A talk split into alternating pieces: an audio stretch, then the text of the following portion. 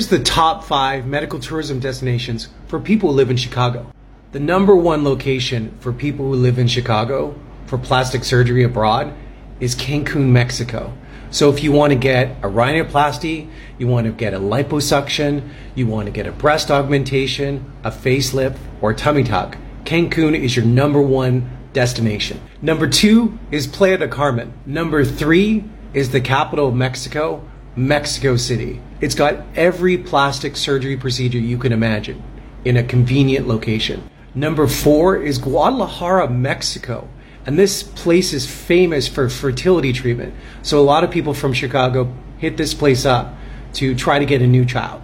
Number five is in San Jose, Costa Rica. And last, as a bonus, you'd be surprised to find that a lot of people from Chicago actually go to Turkey for their plastic surgery.